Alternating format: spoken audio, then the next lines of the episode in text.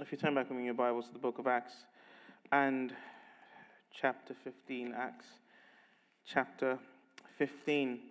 Um, I've said, I've said this in the past uh, that uh, I'm convinced that some of the uh, most helpful ways to improve and strengthen your understanding of the faith, and also one of the most helpful ways outside of studying the scriptures themselves to grow in your knowledge of the scriptures, is to stud- study, um, become acquainted with the historic creeds of the church, some of the great creeds of the church, um, creeds, these uh, confession of faith um, that um, historically, uh, different seasons, churches have made, and they serve as a reminder to churches about those things that are most surely believed among them, the most vital parts of our faith, the major tenets of our faith. Um,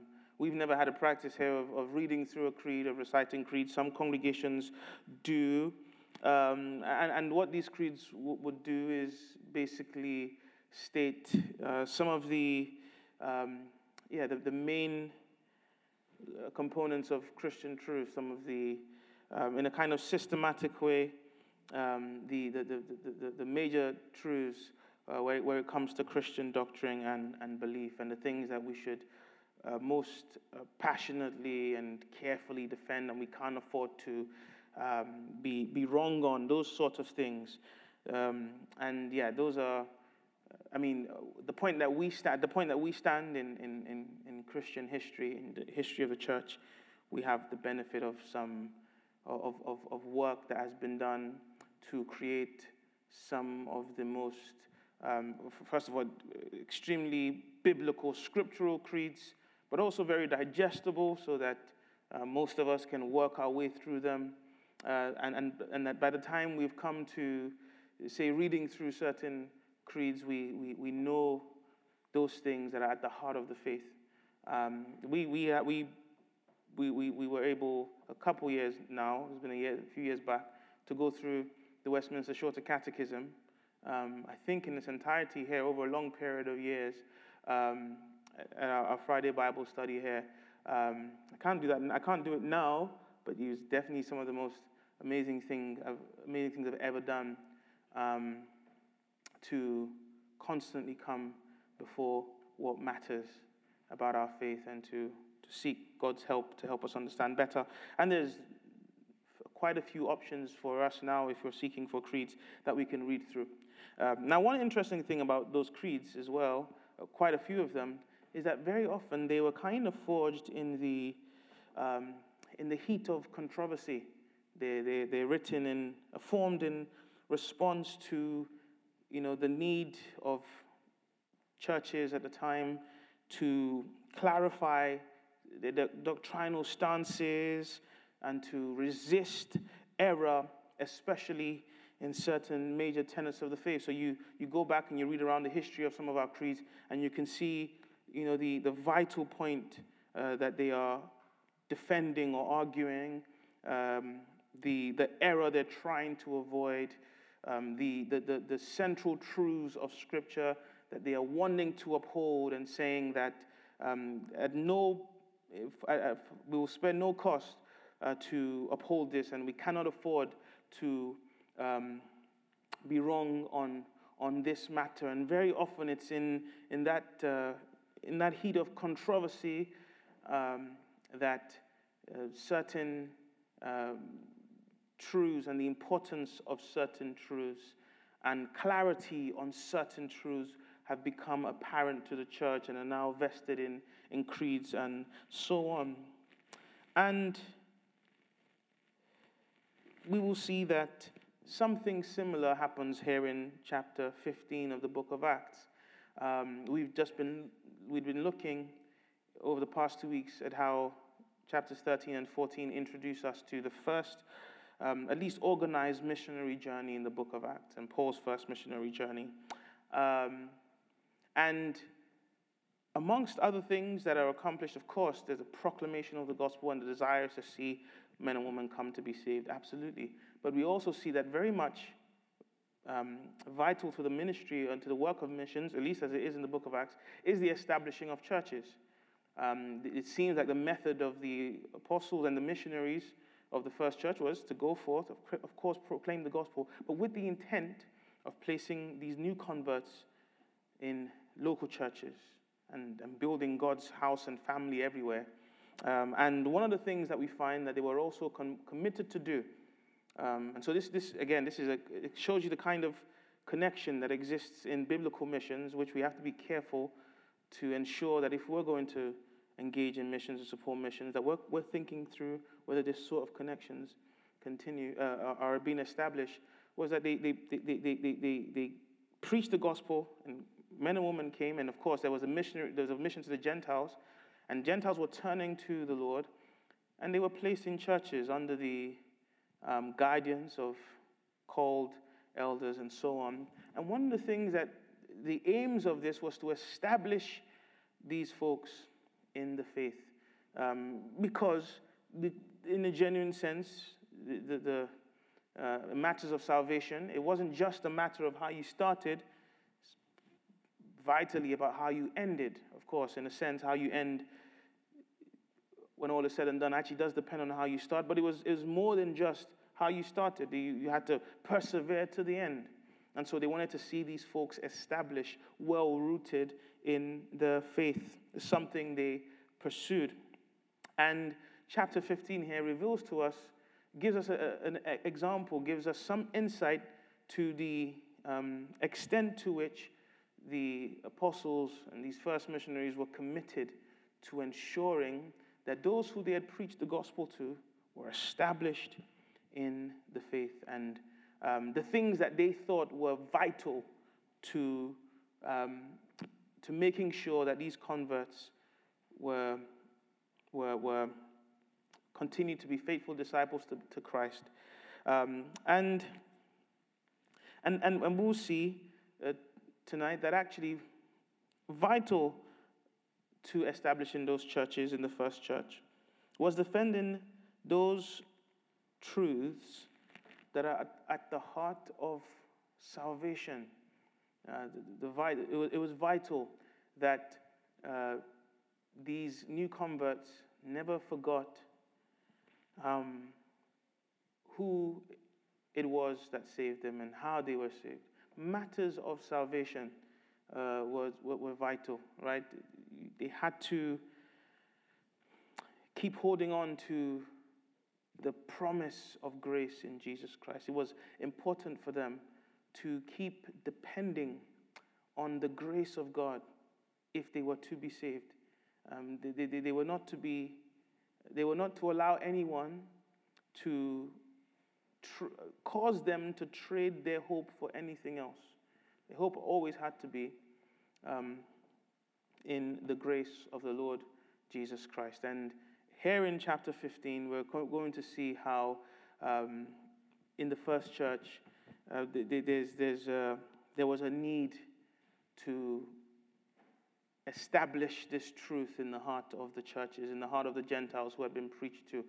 Um, there, there came this attack on such a matter as a matter of salvation by grace. And by the time we finish chapter 15, there is this church's own creedal statement and testimony to what um, salvation means and what salvation really is and um, how we are saved. And it was important for them to uphold this, uh, to uphold this truth.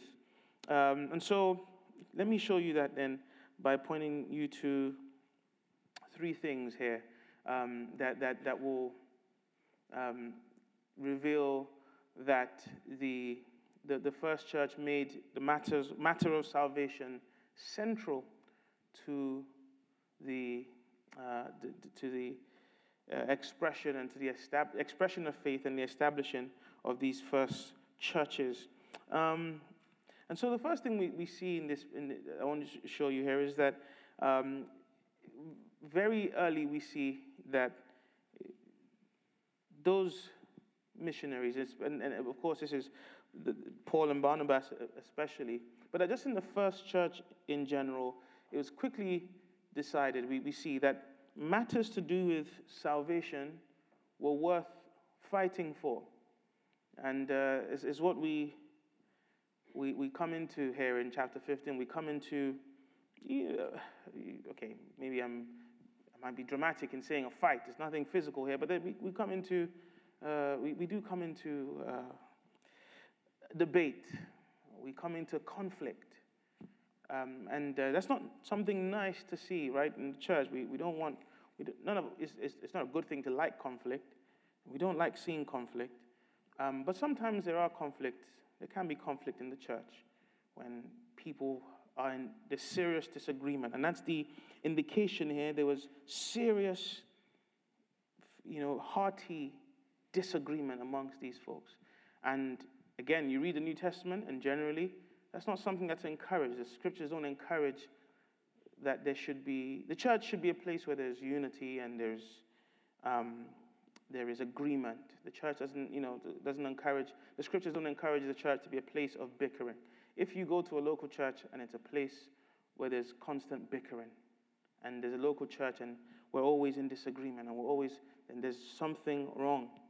That's not, that's not right. Even though some of us, we thrive in a tense what, what do we call it today in 2022? A toxic atmosphere. We thrive in it. You know, we just like really tense, as if you were raised in the barracks or something. You're warfare people. Um, and so we, we're used to that and we think, oh, it's okay. No, we're always fine. But that's not the spirit that God wants in the church. The, the church should be a place where there is peace.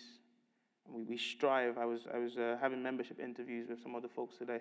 Uh, and I said to them, one of the things they had to affirm was that they would, they would strive to promote the peace of the church. You know, we strive for that. So we want peace in the church.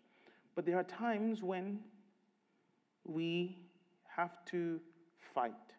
It'd be good if the only times we ever had conflict were in times like this, when there was debate and feeling for disagreement. When it was to do with matters with, uh, that, that um, matters to do with salvation. Now, the problem in the church, in, in our churches today, is very often we're fighting over much less. We're fighting over issues.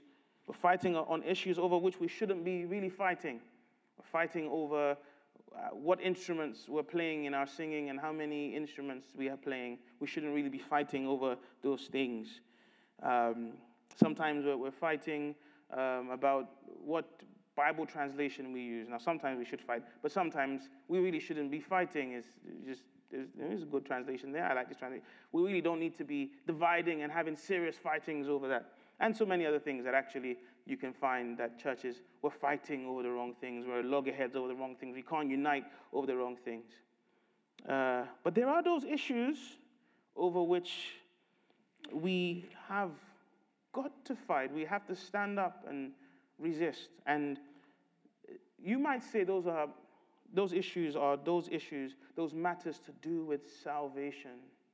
When it comes to how we tell men and women they are saved, the way of salvation, the church has to be ready to fight. And very early on in this passage, you see that the church has to be ready to engage in disagreement and even though it's not going to please some people and some people will not like it, but we, we, cannot, um, we cannot allow that to, there's, there's, no, there's no unity where this kind of truth is compromised. There will be some kind of, there will be at some level some division if this kind of truth is being compromised. And that's what happens here, right? Because there were some who came down from Judea. So this was, they came down for the church, from the churches where there was a, a majority number of, you might say, of Jewish believers. And they'd come down to the churches now in, in Antioch and so on, where Paul and Barnabas had been doing ministry, and where there'd now been a significant number of Gentile believers who hadn't learned the way of Judaism, if you want, and were now being brought into the people of God. And they were now calling themselves the people of God. They were calling themselves children of God. They were trusting Jesus Christ, but they didn't have uh, they, weren't, they weren't Jewish. They didn't have then a lot of historic Jewish traditions. They just believed that they could worship God simply because they called on the name of Jesus. And there came some people from the, the mother church, if you want, the, the, the, the, the first churches that, that, were the churches that commissioned um, the, the, the, the missionaries and the, the witnesses who went to these Gentiles and preached the gospel to them. So they're kind of like older brotherish kind of churches. They, they were here first. They have a greater reputation. They, they, they might have seemed to be more acquainted, even, you would, have, you would have thought, with the faith than these new Gentile churches. And they said, listen, yes, it's true that you guys, we're not denying that you can become the people of God.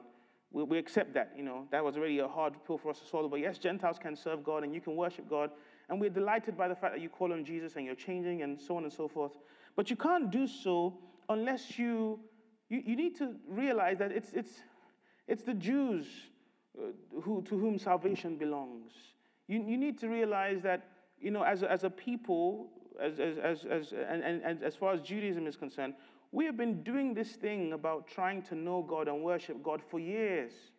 And in all the years that we've been doing this, never have I seen anyone who thought, for example, that you could worship God and not be circumcised. Or you could worship God and not imbibe certain aspects of the law of Moses as you folks seem to do. Understand, understandably, it's not your natural way of living. But if you really want to worship God, it's one thing. Yes, it's good that you're calling on Jesus. And I'm not saying you need to call on Jesus to be saved, but you need a little more, they said. You need to imbibe the custom of Moses. Otherwise, you cannot be saved. That was the issue. It wasn't so much even that they were suggesting that these folks should simply imbibe the law of Moses. You could, you could be circumcised if you wanted. And today I know that there's folks who still circumcise their children. That's fine for you to do that. But it cannot have anything to do with what it means to be saved.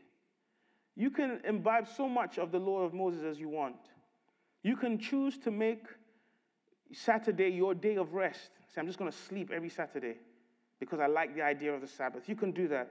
You can change your diet around and say, you know what? I, I like how in the law, the, the, kind of foods that, are, that are, were clean and unclean. And you know what?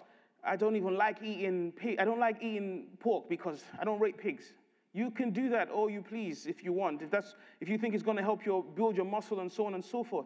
But it can have nothing to do with how a man or a woman is made right before God, how you are saved. And this is what these folks were suggesting. They were attempting to uh, alterate, to distort the way of salvation, of how does how is a man or a woman made right with God? How do we become worshippers of the true and living God? How do we know that our sins are forgiven? And how do we know that we are free from the guilt of sin? How? And the apostles had taught that it's through the work of the crucified King, it's through the grace of Jesus. It's all of Christ, all of his work, and nothing of our own. And where that was being denied, where there were attempts made, because let me remind you, these folks didn't say that Jesus doesn't save. They actually were saying Jesus saved. What they were saying, though, is Jesus saves you as long as you add the law of Moses to it. Jesus saves you as long as you add circumcision to it and when it comes to do with salvation and distorting matters of salvation, that's worth fighting for. And it's interesting because at points in the book of Acts, the folks who are teaching this are referred to as brothers. So they were actually members of the church. Somewhere along the line, maybe because they belonged to the Pharisees, the party of the Pharisees, they had been unable to leave this side of their understanding of the faith behind. They had believed that they believed Jesus was the Messiah. They believed in this proclamation of his resurrection. But they found it hard to detach themselves from their tradition and from their uh, the veneration of Moses, who was a great prophet indeed, but they couldn't fathom that they could they would have to do away with all the convictions that they had that living the way of Moses was vital to, to salvation. And so, although they had become part of the church, they hadn't settled on what you might call it, this new doctrine of the church. They hadn't settled on the doctrine of the church. Um, but it didn't matter that these men were called brothers. They were teaching the wrong thing on matters of salvation, and it needed to be corrected. It didn't matter that what they were teaching had some historic credibility to it. That is, they were teaching about the law of Moses. You, you know, there was a time where it was actually true that not to be circumcised could have removed you from the covenant people of God. There was a time when it, it was true that to be, at least for the Jews, as a Jew, as, as a Jew, to belong to the people of God, you took this symbol, this sign of your being covenanted to God, of you belonging to God. And so there, there is, this is not like they were bringing just paganism into the Christian faith. They were bringing something that was historically credible. There was powerful arguments they could make in favor of this position they were taking. It did not matter because when it came to the matter of salvation, the church had to be clear. And the church was going to fight for that. And, and this is, these are matters worth fighting for. And God forbid that we be so distracted by petty issues that we forget what we are here to fight for. Because nothing suggests to me that if error could rise up in a church where the Apostle Paul was present, and where Barnabas was present, and where the first apostles were present, that error could not rise up in a church where only Brother Kende and Deacon Remy is present, right? Nothing suggests to me that we cannot be confronted with similar error. Nothing, conf- con- nothing convinced me that we, would, we do not also have a calling to be on our guard and to be ready to fight the good fight of defending matters such as salvation. Now, let, let me just say generally, we, we ought to be alert to the fact that because the Bible says false teachers will rise and because Satan continues to attack the church, there's a there's a, there is a time to fight. Right? So I've said that we should love peace, and that's say that without, without equivocation. We should love peace in the life of the church. But, we, but we, in a sense, we also, we're also soldiers. We're family men, but we're also soldiers. We're, fam- we're a family, we're a house of God. There's a, there's a way in which we're also an army ready to fight the good fight of faith. And at least we know that when it comes to teachings, when it comes to ministry that attempts to undermine the doctrine of salvation, that's a time we have to be ready to stand and fight and resist and say, no, we can't go with you there. And the church, the church has experienced that. The, the, the, the divide today, the significant the divide that, that there is between, uh, say, what you might call uh, Protestantism or evangelicals and Roman Catholicism, for example, is along those lines. Is, is, is saying, here's Roman Catholicism with serious historical credibility. Here's Roman Catholicism with people that you would even call, and, and there's people within there that you'd even call brother and brothers and sisters, but they are getting it wrong on the matter of salvation coming through grace alone, by faith alone, and we cannot, and we have to fight. We will fight. We, we, won't, we won't just say, it's okay, we agree to disagree. No, because these are matters to do with salvation. Um, and the second thing to say is, and, and so we see that salvation is worth fighting for.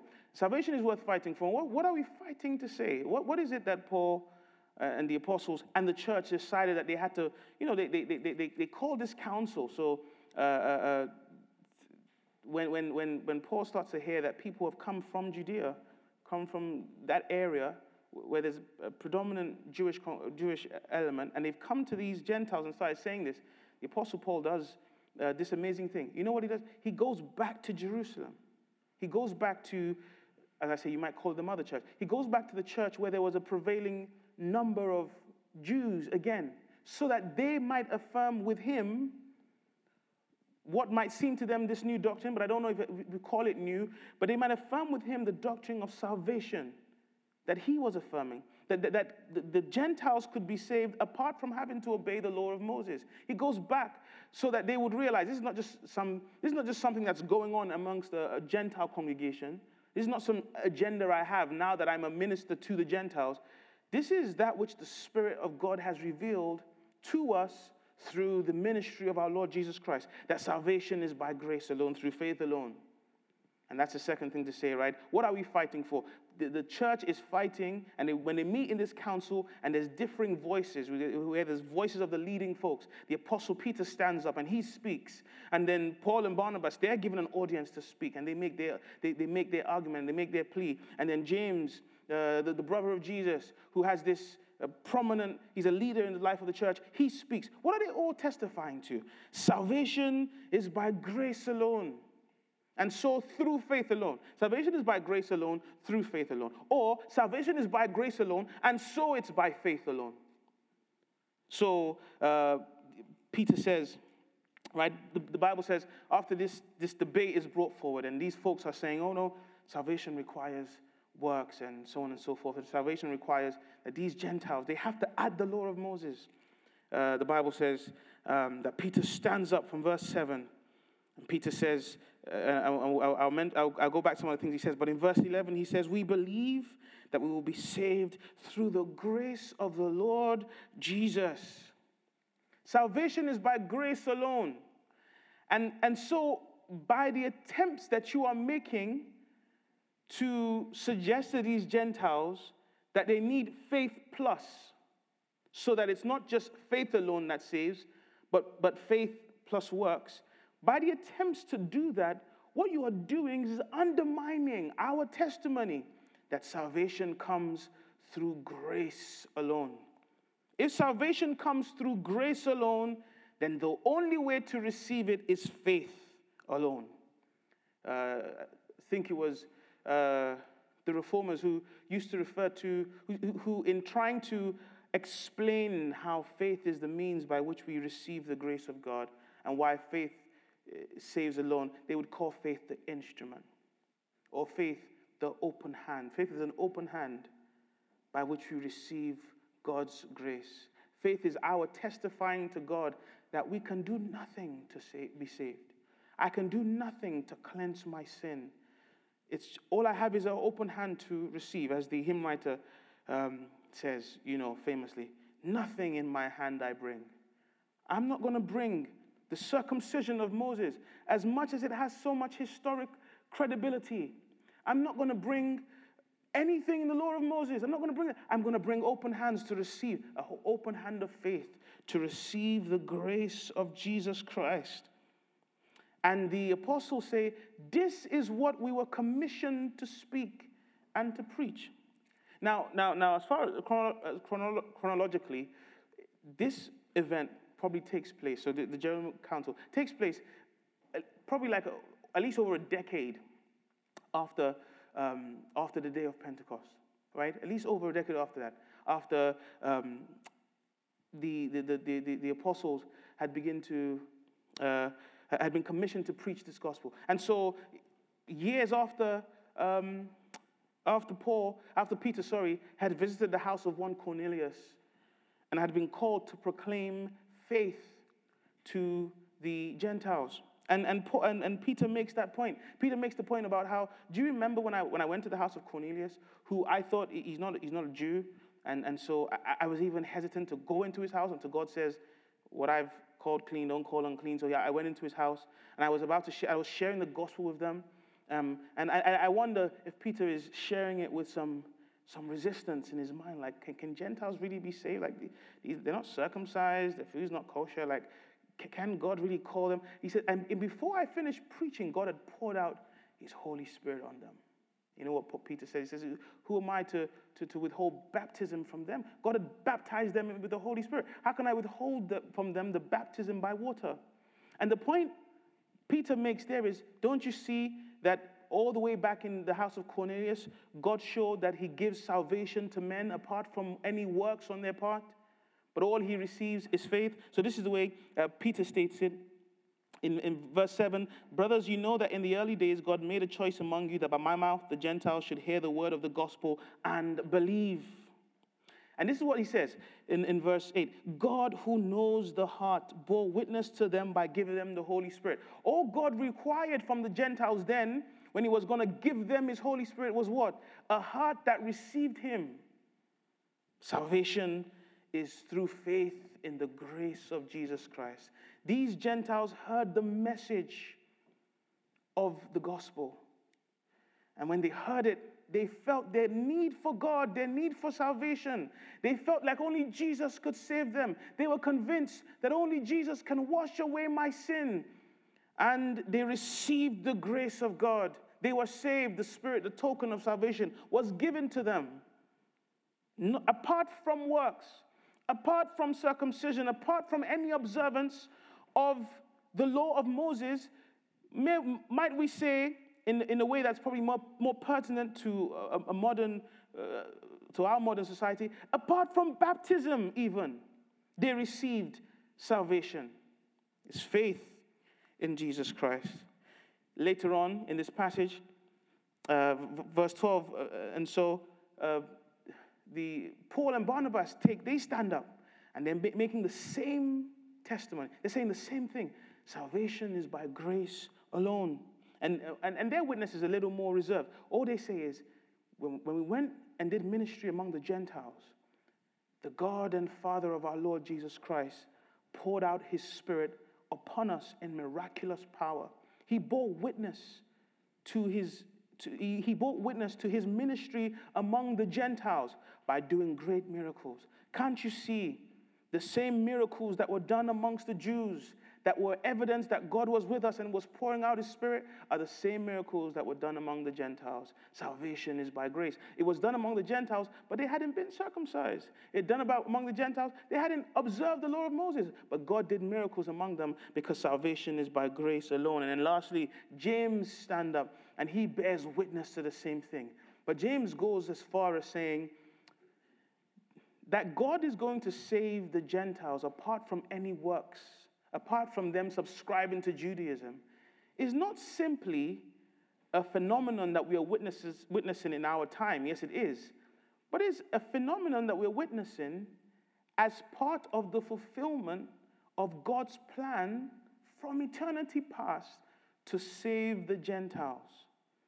He says, he ultimately says, even from the day of Abraham, even from the time of David, God's way of saving men and women had always been by grace through faith. The salvation of the Gentiles is foretold in the scriptures.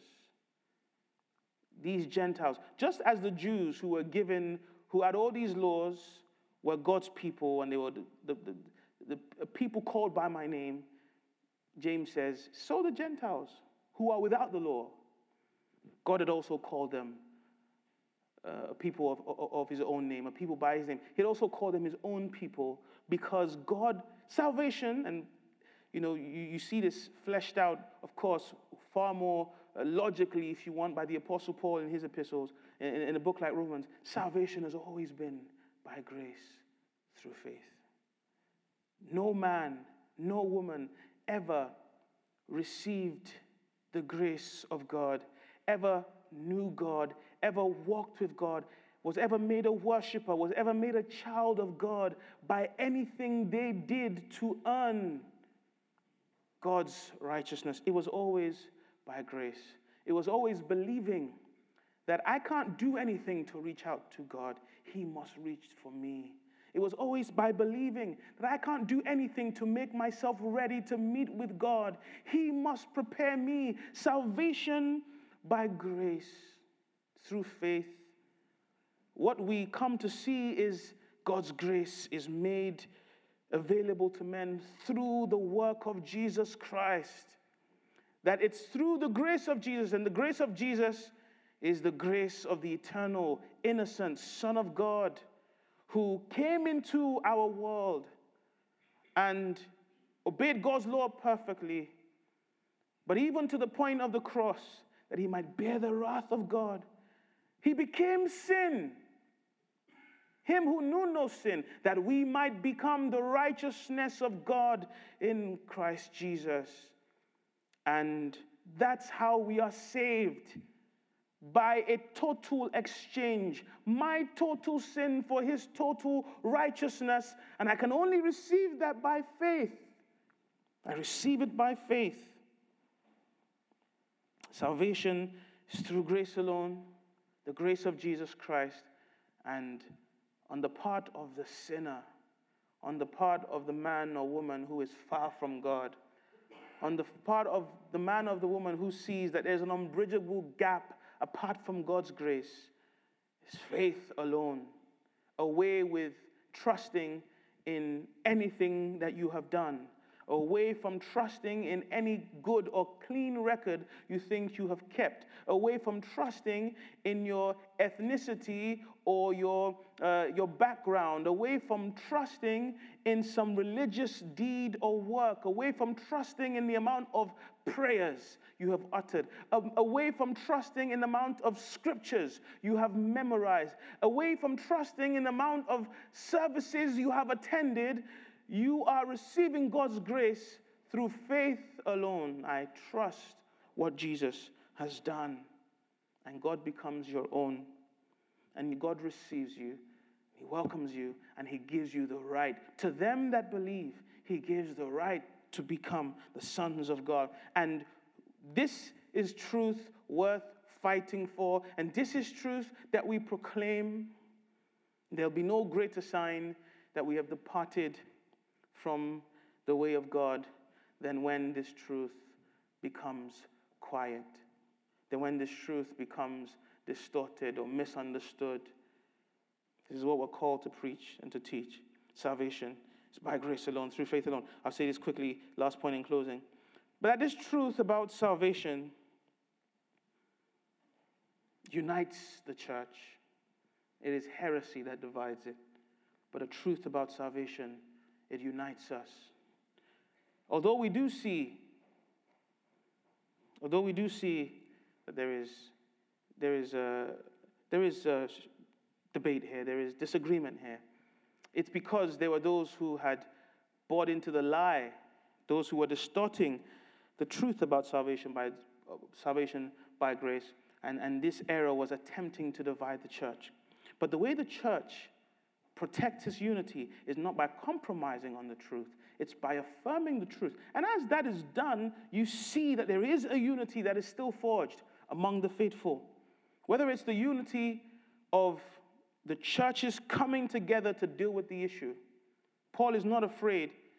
He's not, he's not afraid to say, hold on, let, let's leave the predominantly perhaps Gentile congregation where of course, they're, they're not following, Jewish practices, but these Jews who seem to, who you would expect to know better or who might seem to have some kind of reputation, they're coming now and trying to uh, twist the minds of these believers. And he says, let's go back to the congregation that they might have come from. Let's go back to the place where there's a predominant number of, of Jews. And he goes to Jerusalem. And at this point, all the, the churches come together. You see, the truth is going to unite them. By the time Peter has spoken, and Paul has spoken, and Barnabas and, and James have spoken. They're all reading from the same hymn sheet. They're all singing the same song. The truth about salvation, it, it unites them. And furthermore, because the report that's sent back to the Gentile churches, that's sent back to the churches in Antioch, that we read from verse 22 onwards, right? There's a united letter. What does that united, what does that letter say? That letter says, it says that Salvation is by grace alone. That letter says that they should not be burdened by these folks who had come to distress them. That letter says that if Jews are, the Jews are saved by grace, so are the Gentiles. And you know, as, as you read on, the Bible says that the, the, the contents of the letter rejoices. It fills them with joy. There's joy in the churches. The, the, the truth of salvation by grace alone it causes joy. It unites the church, especially because, of course, there is now no ground for distinction. There is no reason to say the Jews are better than the Gentiles or the Gentiles are better than the Jews when we know that the only ground for salvation is the grace of God and that faith, faith is the thing that unites us to God's grace, not the color of my skin, um, not my, my education, not my social status, my wealth, n- nothing like that. It's we're united by this God's grace and faith in the grace of God. I remember speaking to um, an older minister a long time ago, and he said, You know, if you want unity in the churches, he said, oh, he said, oh, so you have, I was talking about the, the, there's a, there was a, a, separation in the ages in our church. There was older folks, there was younger folks. He says, you know what? If you want unity in the church, encourage the people to talk together about matters of salvation. He says, because that thing unites them all. And he had a point. We, we all are united on the matters of Jesus Christ. In other things, you might be wealthier than me or you might be more intelligent than me, but when it comes to how we are saved, it's by grace alone, it's by faith alone. This truth unites the church. And, and just this last thing, because it's important to, to, to, to, to mention this, you know that when the church is dealing with this accusation that comes from these teachers that says, oh, they're not observing the law of Moses. They need to observe the laws of Moses to be saved. That's outrightly rejected. They don't need to be circumcised to be saved. It's not faith plus, it's faith alone. But there's some instructions given to them, right? The church in Jerusalem says, let's tell our Gentile brothers and sisters who are newer to the faith than us and who need us to guide them at some level, absolutely. Let's tell them that salvation is by grace and through faith alone, so they don't need to observe the laws of Moses. But let's also encourage them and look at verse uh, 19. Therefore, James says, My judgment is that we should not trouble those of the Gentiles who turn to God. Not trouble them. Uh, we're not, not going to trouble them. Let, let them rejoice in the freedom that Christ has purchased for them. But should write to them to abstain from the things polluted by idols and from sexual immorality, from what has been strangled, and from blood. So there are still some restrictions made. But here's what's, hap- here's what's happening the, the liberty that salvation acquires for these folks is not the liberty to sin. That's not the point here, right? Let's tell the Gentiles they are free in Jesus Christ. But true freedom does not make you enslaved to sin. And so encourage them to turn from their life of paganism. So it, it would seem that for the Gentiles, you know, we read sexual morality, but probably this was sexual morality that was also attached to the temple worship that they were, they were used to, accustomed to. And perhaps even the whole language of, um, of, of, of avoiding, abstaining from things polluted by idols and from, um, and from strangle, and things that have been strangled and, and from blood. Probably the, the, the, the, the, the reason for that is those are things that were associated with the pagan worship of the day. So ultimately, this is a calling for them to turn their back from pagan action and pagan sacrifices and from the sexual immorality that was part of. They had turned to the living God, so let's just tell them to continue to turn from their idols. The liberty that salvation brings is not a liberty to continue in sin.